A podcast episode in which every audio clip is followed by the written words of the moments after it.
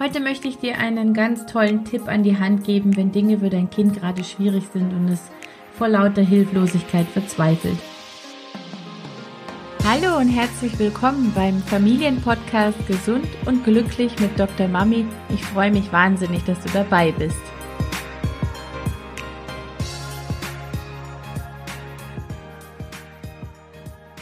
Mein Name ist Desiree Ratter, ich bin dreifache Mutter und Kinderärztin. Ich helfe Müttern dabei, ihren Kindern eine glückliche und gesunde Kindheit zu schenken, ohne dabei selbst auf der Strecke zu bleiben.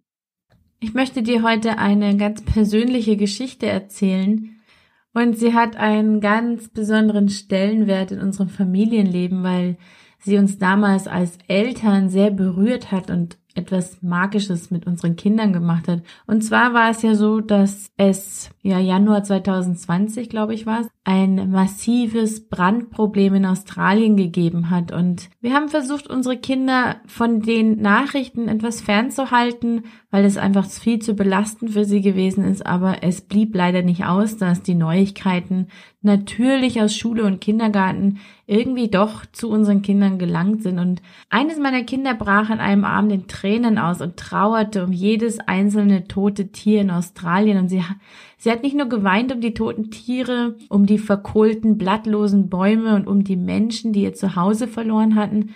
Sie hat geweint, weil sie hilflos war und sie nichts tun konnte. Für sie war es so schwierig, einfach zuzuschauen und nichts machen zu können und ihren Alltag so weiterzuleben, als wäre für sie alles normal. Weil wie kann denn für sie alles normal sein, wenn so viele Menschen gerade ihr Zuhause verlieren? Und ihre Tränen haben mir die tiefe Verbundenheit gezeigt, die sie zu dieser Welt, zu ihren Mitmenschen und zur Natur empfunden hat, die tiefe Verbundenheit, die in ihr schlummert und eigentlich in uns allen schlummert. Und der Schmerz, den sie in diesem Moment gefühlt hat, der hat gedroht, sie zu überwältigen. Und ich selbst habe mich tatsächlich sehr, sehr hilflos gefühlt, weil ich hielt sie in meinen Armen und fühlte ihren schluchzenden Körper und ich konnte nichts tun. Ich wusste selbst nicht, wie ich ihr jetzt durch diesen Schmerz und diese Ohnmacht helfen könnte. Und sie hatte das Bedürfnis, etwas zu tun und ich wollte sie mit diesem unerfüllten Bedürfnis nicht einschlafen lassen. Ich wollte sie mit, mit ihrem traurigen Herzen nicht alleine lassen. Ich wollte ihr ein Werkzeug an die Hand geben, um sie mit dem Gefühl auch in diesem Moment selbstwirksam zu sein, in diesem Moment die Verbundenheit zu dem, mit dem sie sich verbunden fühlt, erleben zu lassen und sie praktisch befreiter und lockerer und leichter und erfüllter in die Nacht zu entlassen. Und ich, ich erinnere mich an einen Moment, wo ich selbst, ich glaube, ich war ungefähr acht und ich saß im Garten und unsere, unsere Erde war ganz trocken und rissig.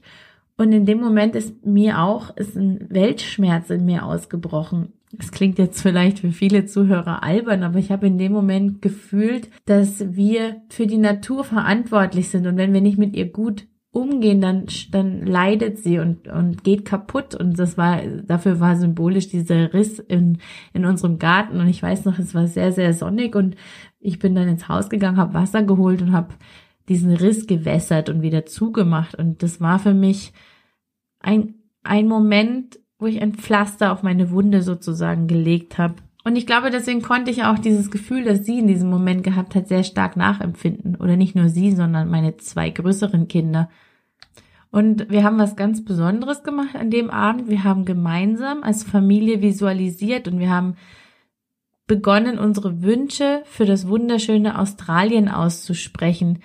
Und ich weiß auch noch, äh, ich hatte ja gerade meine erste Schwangerschaft, war die härteste von allen. Und ich war sehr ohnmächtig. Ich wusste nicht, ob alles gut geht. Ich wusste nicht, ob die neun Monate liegen sich auszahlen würden. Ich hatte weiterhin ähm, Kontraktionen und so weiter und so fort. Und ich habe an, an den Abenden immer visualisiert und es hat mir so geholfen und so viel Kraft gegeben, weil ich konnte auch gar nichts anderes machen. Also habe ich versucht, mir alles gut zu denken sozusagen und wir haben das auch an dem Abend mit meinen Kindern gemacht. Wir haben uns alle Wünsche für Australien ausgesprochen. Wir haben uns überlegt, an welchen Stellen wir helfen können und wir haben uns alles alles bis ins Detail ausgemalt. Mein Sohn hat sich gewünscht, dass die Blätter an den Bäumen wieder grün werden und die Menschen wieder fröhlich sind, wenn sie in ihr neues Zuhause einziehen.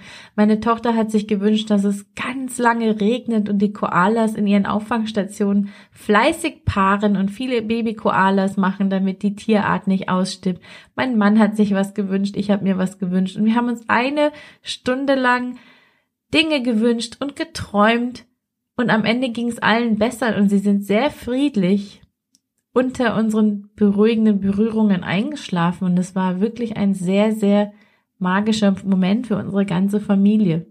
Und so esoterisch wie Visualisieren auf viele Menschen wirkt, kann ich an der Stelle noch sagen, es passiert tatsächlich neurologisch etwas in so einem Moment. Ihr Gehirn ist durch das Visualisieren, durch das aktive Erschaffen von Gedanken und Gefühlen aus dem Alarmmodus, der praktisch innerlichen Stress und Ängste ausgelöst hat, ausgetreten. Denn ihr Gehirn oder unser Gehirn erlebt vieles in Bildern und wenn man sehr, sehr gut visualisieren kann, schüttet der Körper praktisch auch Glückshormone aus und das Gehirn kann nicht immer unterscheiden zwischen dem, was man sich vorstellt und dem, was tatsächlich passiert. Und so kann praktisch Stress abgebaut werden und man fühlt sich dann de facto auch messbar besser.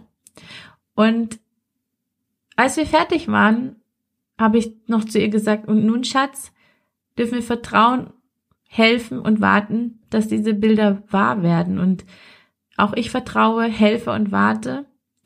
Und das Visualisieren gibt mir und meinen Kindern in Momenten, wo wir hilflos sind und unter dem Weltschmerz leiden, ein Werkzeug an die Hand. Und ich persönlich glaube auch, dass das etwas bewirkt und das ist immer ein sehr schöner Ausklang auf jeden Fall zum Tag. Und wenn dein Kind mal traurig ist oder leidet oder irgendwas auf der Welt passiert, dann kann, darfst du diese Übung gerne mal ausprobieren, weil sie ist wirklich sehr, sehr stark.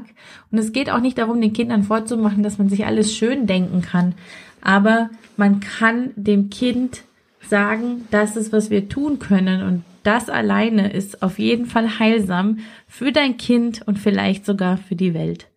Das war heute ein ganz kurzer Beitrag, aber ich wollte diesen Gedanken auf jeden Fall bei dir lassen und ich hoffe, dass er dir und deinem Kind und deiner Familie auch viele magische Momente beschert. So, das war's für heute beim Familienpodcast Gesund und Glücklich mit Dr. Mami und ich freue mich auf das nächste Mal. Ciao!